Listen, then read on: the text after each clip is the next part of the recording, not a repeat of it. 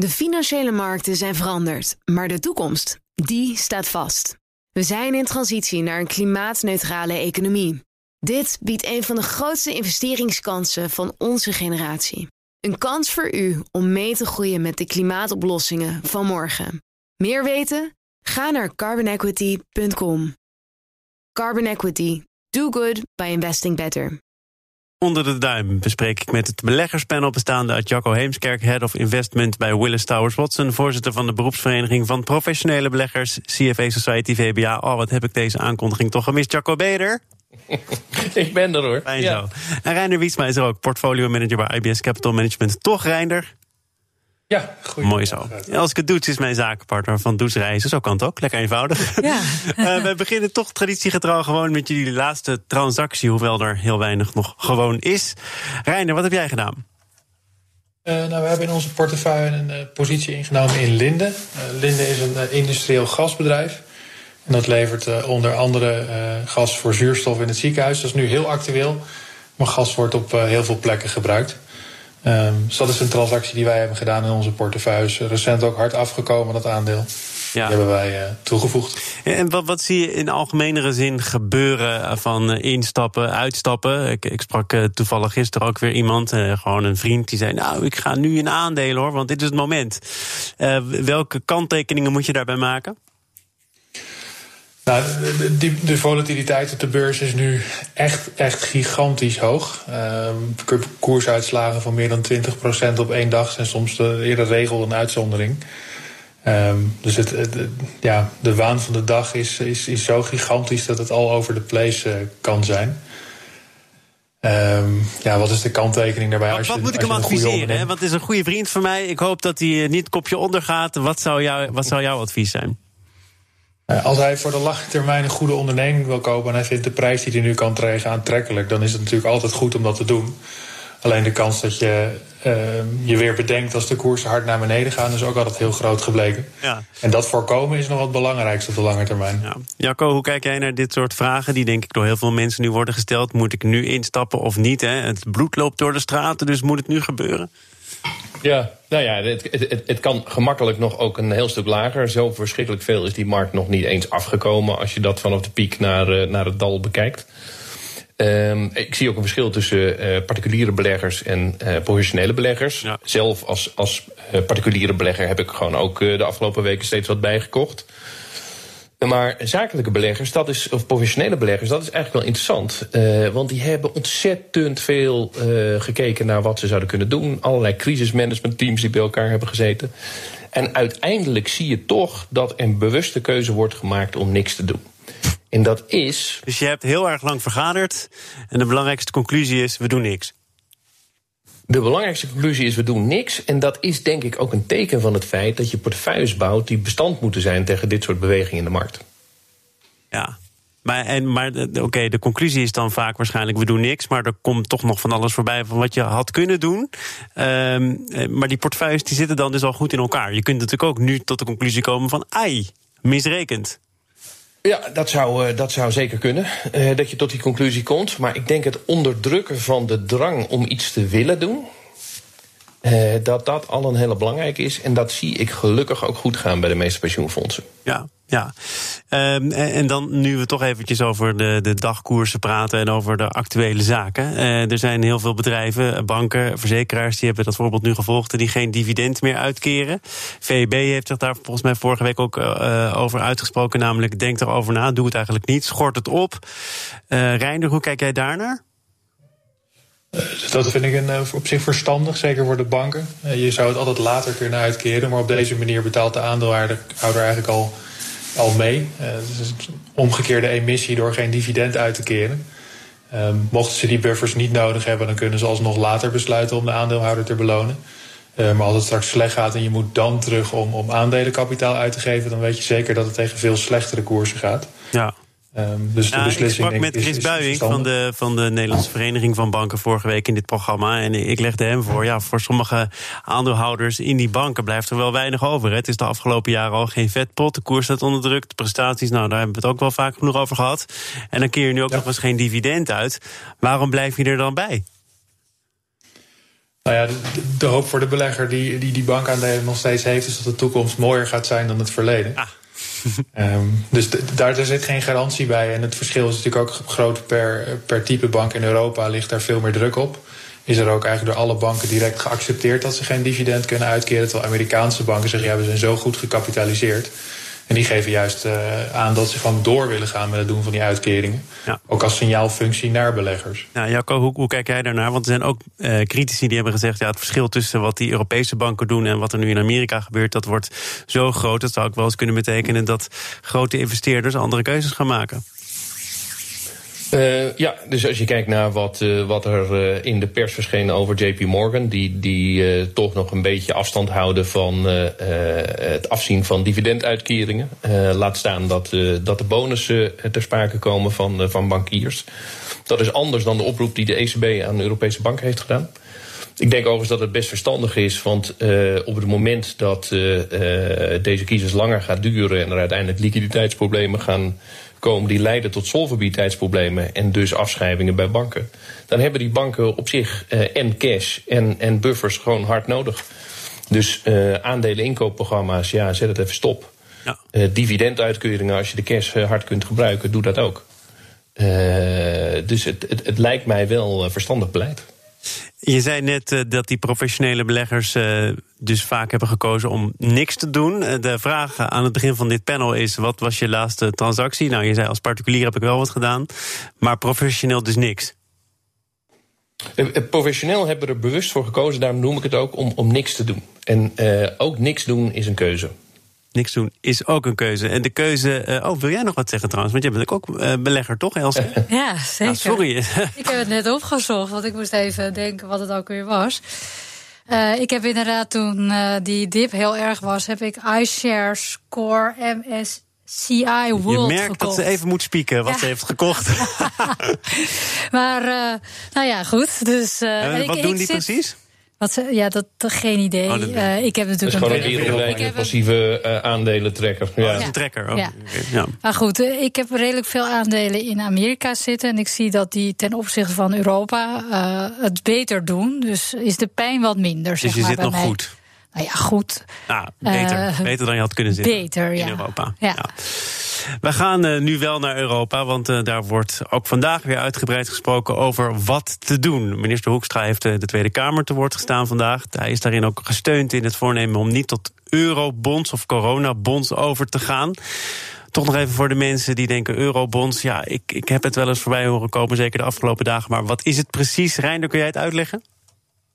Nou, Nederland geeft om maar de financieringsbehoefte doen staatsobligaties uit. En dat zijn dan Nederlandse staatsobligaties kunnen natuurlijk ook besluiten dat we dat met z'n allen gaan doen. Dus als Nederland geld nodig heeft, dat het daarvoor een obligatie uitgeeft, uh, laat uitgeven door Europa. En dat wij dan het geld vervolgens krijgen. En het verschil zit erin dat Nederland nu een rente betaalt. Ja. Uh, maar dat straks alle landen in Europa dezelfde rente zouden betalen. Dus Nederland betaalt dezelfde rente als bijvoorbeeld Italië. En dan gaat die in Italië naar beneden. Dus. Nee, dat is, het is heel duidelijk. De landen die nu meer dan het gemiddelde rentepercentage betalen, die zijn voor eurobonds. En de landen die minder betalen, zijn tegen. Uh, ik verwacht het niet. Uh, maar dat is een eurobond, het is dus gewoon het gemeenschappelijk uitgeven van staatsobligaties. Nu heb ik ook wel voorbij horen komen van mensen die het zouden kunnen weten dat Italië nog altijd tegen een redelijk tarief op dit moment geld kan ophalen. Dus waarom zou je dan nu gezamenlijk iets gaan ondernemen? Nou, het gemiddelde rentepercentage dat Italië betaalt ligt wel veel hoger dan Nederland. Ja. Uh, maar ja, als je het met z'n allen gaat doen, hoop je dat het gemiddelde naar beneden komt. Dus voor Italië is er nog steeds wel een incentive om gemeenschappelijk schulden uit te willen geven. Voor Nederland duidelijk niet. Uh, maar Italië kan op dit moment gewoon heel goed op de kapitaalmarkt terecht, ook dankzij de ECB die een uh, eh, 750 miljard groot extra programma nog gelanceerd heeft om, om die obligaties op te kopen. Ja. Dus er is ook een hele grote koper. Ja. En, en waarom verdient dit eigenlijk een plekje in het, uh, in het beleggerspanel, uh, Jacco? Want waar, waar is de belegger bij gebaat? Oh, de belegger is gebaat bij uh, eerlijke en transparante uh, markten. uh, maar waarom ver, ver, verdient dit toch wel een plekje in, de, in het debat? Ik, ik, ik, dit is een heel interessant debat. Er loopt een aantal dingen door elkaar. In de eerste plaats zie je dat, dat er genoeg ideeën zijn. Mensen buitelen over elkaar heen. Uh, en eigenlijk zie je bijna door de bomen het bos niet Ik geloof dat jij nog iets wil toevoegen ook in dat toch al overvolle ja, nou, speelveld van ideeën? Ja, nou, wellicht wel. Er zijn twee ideeën die ik toch zou willen suggereren. Denk nog eens uh, goed na over helikoptergeld. Waarom? Uh, omdat uh, in de huidige crisis je vooral een vraaguitval ziet en veel minder een aanboduitval. Een helikoptergeld, uh, je wil dat, dat is die term, dat is gewoon direct geld naar de mensen. En je wilt direct geld naar de mensen sturen. Doe je dat weer via uh, uh, kwantitatieve verruiming, zoals we dat in het verleden hebben gedaan met een transitiemechanisme uh, van, van banken daartussen. Dan zie je dat, dat er eigenlijk relatief weinig gebeurt in de reële economie. En dat als er al wat gebeurt, dat de koersen van financiële activa dat die omhoog gaan. Ja, daar worden de mensen die een leuke aandelenportefeuille hebben, worden beter van. maar Jan met de pet niet. Nee, maar ik, ik hoor Kees de Kort nu al met een piepklein stemmetje... eigenlijk geen piepklein stemmetje, op luide toon zeggen... je kunt wel geld geven aan mensen, maar dan moet je het ook kunnen uitgeven. En zolang de economie op slot zit, heeft het dan weinig zin. Ja, dus ik denk dat, dat, dat eh, daar heeft hij helemaal gelijk in... dat er uh, door de overheid heel veel op gericht moet zijn... om te voorkomen dat uh, bedrijven omvallen... en dat mensen hun baan kwijtraken. En als alle twee gebeuren, doordat we te lang alles dicht houden, doordat deze crisis te lang doorsleept, mm. dan krijgen we een, een aanboduitval. Die leidt tot mensen die werkloos raken, die vragen dan minder, waardoor bedrijven het nog moeilijker krijgen. En dan komen we in een depressiespiraal terecht. En daar wil je uitblijven. Dus ik denk dat als in de politieke besluitvorming wat wil gebeuren, dat ze het goed moeten doen en snel. Dus ik denk helikoptergeld kan daar een rol in spelen om mensen geld te laten uitgeven. Ja. Um, het, het, tweede wat ik aan zou willen toevoegen, die eurobonds. Ik kan me daar nog best wel iets bij voorstellen. Uh, zeker als je het als coronabonds gaat zien. En als je ook met elkaar politieke en fiscale integratieaspecten, een gemeenschappelijk begrotingsbeleid. Want wij hebben in Europa niet zoiets. Uh, nee, eigenlijk zijn alle lokale overheden. maar toch? Nou, dat weet ik niet. In de Verenigde Staten hebben ze hun eigen munt, de dollar. Uh, en ze kunnen altijd hun rente en aflossing terugbetalen. doordat ze gewoon eh, geld bijdrukken. En dat kunnen ze net zo lang doen totdat de economie het niet meer kan opnemen en het leidt tot inflatie. Ja. Ja, dat, dat, die inflatie hebben we niet gezien, dus je kan daar best wel wat uitgeven. En Europa heeft dat instrument niet.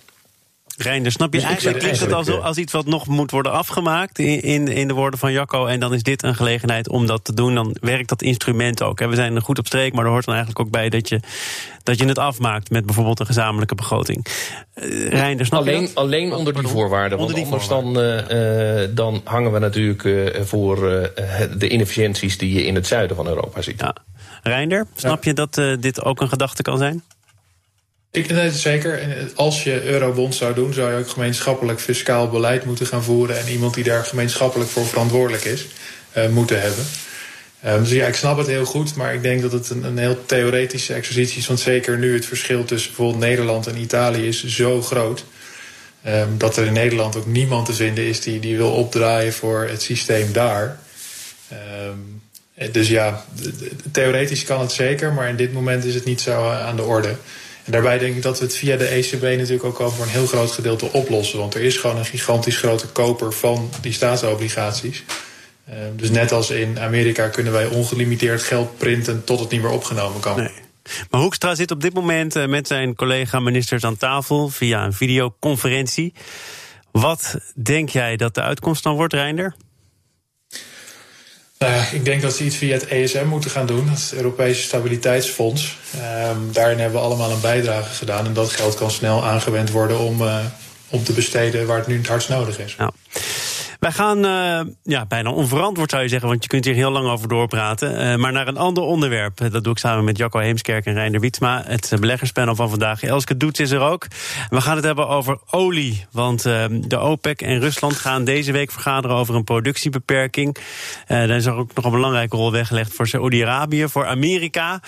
Uh, misschien moeten we het even schetsen, want uh, die daling van de olieprijs die werd al ingezet voor de coronacrisis. Er zijn uh, landen zoals Rusland, Saudi-Arabië, die proberen volgens mij de wereld te overspoelen met goedkope olie om de ander tot een productiebeperking te dwingen. En de VS met relatief duur schalie ook nog weer van het toneel te duwen. Is dat een ehm, min of meer adequate samenvatting, Jacco? Uh, zo zou je dat best kunnen zien. Dus uh, volgens mij in december van, uh, van het afgelopen jaar heeft de OPEC Plus al bij elkaar aan tafel gezeten en een aantal afspraken gemaakt over het beperken van de productie. En toen die coronacrisis toesloeg, uh, toen werd dat nog relevanter, omdat er enorme vraaguitval is. Ja. Ik denk dat de vraag naar olie in de afgelopen periode met 25, 30 procent gedaald is. Terwijl tegelijkertijd sinds Saoedi-Arabië en Rusland met elkaar in de klint zijn gegaan, de productie van olie enorm is toegenomen. Ja. dus dat, dat geeft enorme spanning. Maar dan kon de OPEC eigenlijk altijd zeggen: Nou, we zetten de kraan wat verder open. Of we draaien hem juist een beetje dicht. Dat was een beetje bijsturen. Maar het gaat in, in dit soort gevallen gaat het volgens mij om productiebeperkingen die nu op tafel liggen. Ja, Reiner, dat is ongekend. Dat is inderdaad eh, ongekend groot. Vooral ook omdat nu Amerika de grootste olieproducent is. Die, die draagt daar niet aan bij. Die, die, die doet niet mee. Dus de, de swingproducenten als Rusland en Saudi-Arabië zullen veel meer olie moeten, van de markt moeten halen dan, dan ze normaal gewend zijn. Wat op hun staatsbegroting ook uh, op de lange termijn in ieder geval erg ingewikkeld is. Ja, maar die, die, die drie houden elkaar eigenlijk een beetje gegijzeld. Ik kwam vanochtend nog een bericht tegen van persbureau Reuters. Saudi-Arabië en Rusland zijn het eens onder de voorwaarde dat Trump wel meedoet met die productiebeperking. Uh, dat zou natuurlijk een hele mooie wereld zijn. Dat die drieën toch nog ergens met elkaar eens worden. Is dat wensdenken, Jacco? Of is dat uh, wat er deze week op het spel staat en wat ook een reële kans van slagen heeft? Uh, nou, Trump lijkt niet uh, heel erg happig uh, te zijn om mee te doen. maar je hebt die drie grote wel nodig om, om dat te gaan doen. overigens vraag ik me af of, of Rusland en Saoedi-Arabië nu al heel snel tot een deal willen komen. want maar heel snel is het natuurlijk sowieso niet, toch? Ze zijn al een tijdje bezig. Ze zijn al bezig, maar stel je voor dat ze vandaag, morgen of in de loop van de week bij de G20 tot, tot afspraken zouden komen, dan vind ik dat nog betrekkelijk snel. Maar dan kun je afvragen welke belangen er allemaal nog meer zijn. Uh, ik kan me zomaar voorstellen dat uh, Rusland en Saoedi-Arabië dit best al wel een beetje kunnen uitzingen. Die hebben diepe zakken. Uh, die dwingen de Amerikaanse productie, die veel duurder is dan, dan de Russische en Saoedi-Arabische, dwingen dat in de, in de problemen. Uh, maar hoe diep zijn die zakken? want, want, dit wordt volgens mij al een tijdje neergezet als wie kan het nou het langste uitzingen. Reinder zei net, dat gaat op de begrotingen toch wel een serieuze invloed hebben. Rusland is volgens mij niet een ontzettend welvarend land. Dus het, er moet ook een keer een einde aankomen, toch? Ja, nou, ik, kan, ik, ik heb geen inschatting van wanneer er een einde aankomt. Maar het lijkt alsof ze behoorlijk wat zelfvertrouwen hebben en het toch wel even kunnen uitzingen. En dan zijn er natuurlijk ook niet olieproducerende landen die, eh, die profiteren van uh, voorlopig goedkope uh, olie. Ja, is dat, is dat hoe het eh, in elkaar zit? Het is een prestigestrijd en ondertussen kunnen er nog landen profiteren, Reinder? Uh, dit is absoluut een ego-game. Het is uh, Rusland en uh, Saudi-Arabië zijn er niet uitgekomen en hebben toen ook maar besloten om nou ja, echt in directe oorlog te gaan. En als het om de aanbod van olie gaat, en dat heeft die prijs ook zo enorm doen dalen. Um, ja, het, het, het, is ook echt gewoon, het is hoe kinderachtig het misschien ook klinkt, maar het is ook gewoon een ego-wedstrijd. Waarbij iedereen wel wil meedoen als de ander net iets meer doet. En, en dat werkt heel slecht. En tot op heden werkt het ook niet voor de oliemarkt. Uh, en de Amerikanen zijn gewoon allemaal kleine onafhankelijke producenten... die, die zeker nu eigenlijk juist meer belang hebben om harder door te gaan. Omdat die prijs zo laag is. Ze willen meer olie verkopen omdat ze zo weinig voor die olie krijgen. Ja, maar dat, dat is dus een, een, een punt. Hè. Trump gaat uh, niet zomaar meewerken met uh, wat Saudi-Arabië en Rusland van plan zijn. Reiner, jij hebt wel eerder laten weten, nou, misschien komen ze wel met andere dingen over de brug, waardoor er toch nog een compromis in de maak zou kunnen zijn. Wat zou dat dan kunnen zijn? Nou ja, kijk, alle Saudi-Arabië en Rusland en Amerika hebben allemaal belangen die anders zijn dan de oliemarkt. Uh, in het Midden-Oosten zijn er een hele hoop. Uh, wapenleveranties aan Saoedi-Arabië. Ik, kan niet, uh, ik ben niet voldoende politiek expert om daar uh, te zeggen wat het wensenlijstje is. Maar dat Amerika op andere fronten tegemoet kan komen aan deze twee landen lijkt me overduidelijk. dus er kan ook op andere plekken water bij de wijn als het om, om dit conflict gaat. Maar in hoeverre ja, Saoedi-Arabië de... zou hier best heel veel... Ga je gang. Ja, in hoeverre, ik ben wel benieuwd, want de luchtvaart ligt wereldwijd min of meer stil. Uh, hoeveel procent van het totale olieverbruik nemen zij af, normaal gezien? Hebben we daar een beeld bij? De, de vraag naar olie in ieder geval zover is nu ongeveer 25% afgekomen. Oh. En normaal zijn die top. Valt nog, valt nog relatief mee, zeker omdat in Azië wordt nog wel gewoon normaal doorgeconsumeerd. Um, maar als dit lang volhoudt, dan kan het nog wel eens wat meer zijn. De verwachting is niet per se dat dat zo is, maar voor nu is dat, zitten alle olietanks voor opslag in ieder geval tot het randje toe vol. Ja, Vopak doet het volgens mij goed, hè? Qua beurskoers en qua bedrijven die een goede tijd hebben, ja. ja, ja, ja. Uh, wat wilde jij nog even toevoegen, Jacco?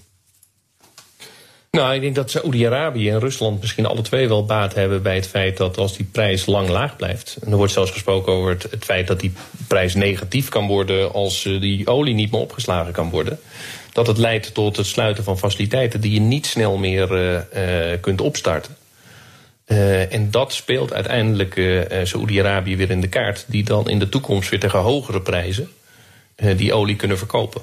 Nou. Dus dit, dit in, in speltheorie-termen is dit best een interessante, interessante wedstrijd. We gaan nog even naar een, een ander spel tot slot en ook wat korter. Want shorten, dat is het speculeren op een sterke daling van een aandeel. Dat uh, werd en is nog steeds verboden in een aantal landen. Frankrijk, Spanje, België, Italië. Dus tamelijk dichtbij.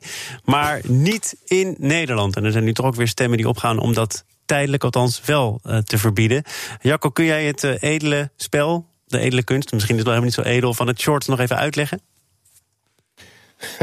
nou, het, in feite verkoop je iets wat je niet hebt. In de hoop dat uh, vervolgens uh, de koers uh, daalt en je het goedkoper kunt terugkopen.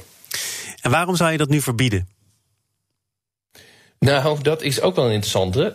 je, ik denk dat het verboden wordt omdat mensen het gevoel hebben dat het oneerlijk is. Dat er mensen zijn die voordeel hebben bij het dalen van koersen. Uh, dus uh, vanuit een ethisch perspectief uh, wordt dan door toezichthouders gedacht: we verbieden het. Ehm, maar waarom zou je wel voordeel mogen hebben van een bedrijf waar het goed mee gaat en geen voordeel mogen hebben bij een bedrijf waar het minder goed mee gaat?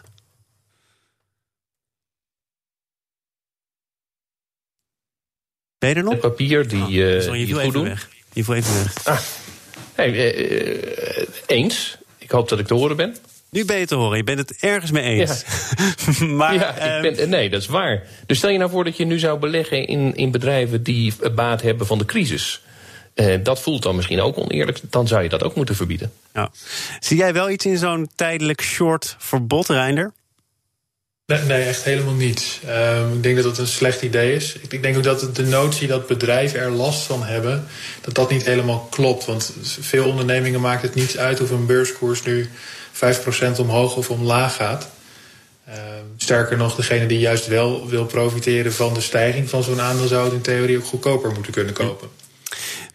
Toch nog even een algemenere vraag. Want uh, een paar weken geleden ging het in dit panel over. Misschien moet de beurs wel dicht of moeten we de beursdagen verkorten. Nu dan toch nog weer eventjes over het verbod op short gaan. Ja, wat is mhm. dat toch om in mindere tijden met dit soort voorstellen te komen? Of in ieder geval dit soort geluiden te horen? Jacco, waar komt dat vandaan? Ja, je wil de pijn natuurlijk uh, beperken uh, voor, voor de mensen die van een pensioen afhankelijk zijn en dus kijken naar de, naar de koersen en de dekkingsschade van pensioenfondsen. En je denkt misschien dat als je de handel stopt of als je dingen verbiedt, dat je daarmee de boel droog houdt. Het, het, het gekke is dat uit academisch onderzoek blijkt dat precies het tegenovergestelde plaatsvindt. dat het niet werkt en dat nou, we waren toch een beetje door de tijd heen. Dus dat Jacco nu geen verbinding meer heeft, ja, noem het een dus groter wordt. Ja, je viel, je viel weg. Maar ik denk dat je toch vanuit je woonkamer of je werkkamer waar je zit... Eh, de klok zag terugtikken naar nul. We zijn er doorheen, Jacco. Bedankt voor je bijdrage. Jacco Heemskerk, Head of Investment bij Willis Towers Watson... voorzitter van de beroepsvereniging van professionele beleggers. En Reiner Wietsma, hebben wij nog altijd contact? Ja, Kijk, jij bent gewoon steady. Portfolio manager bij IBS Capital Management. Dank dat jullie het beleggerspanel wilden vormen. Elske Doets van Doets Reizen, mijn zakenpartner. Met liefst zes scenario's op zak om hier gewoon dwars door de crisis heen te groeien.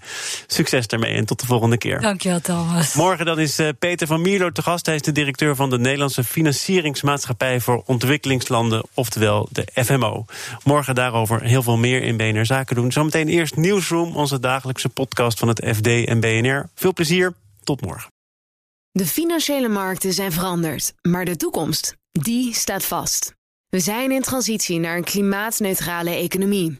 Dit biedt een van de grootste investeringskansen van onze generatie. Een kans voor u om mee te groeien met de pioniers van morgen. Meer weten? Ga naar carbonequity.com. Carbon Equity Do good by investing better.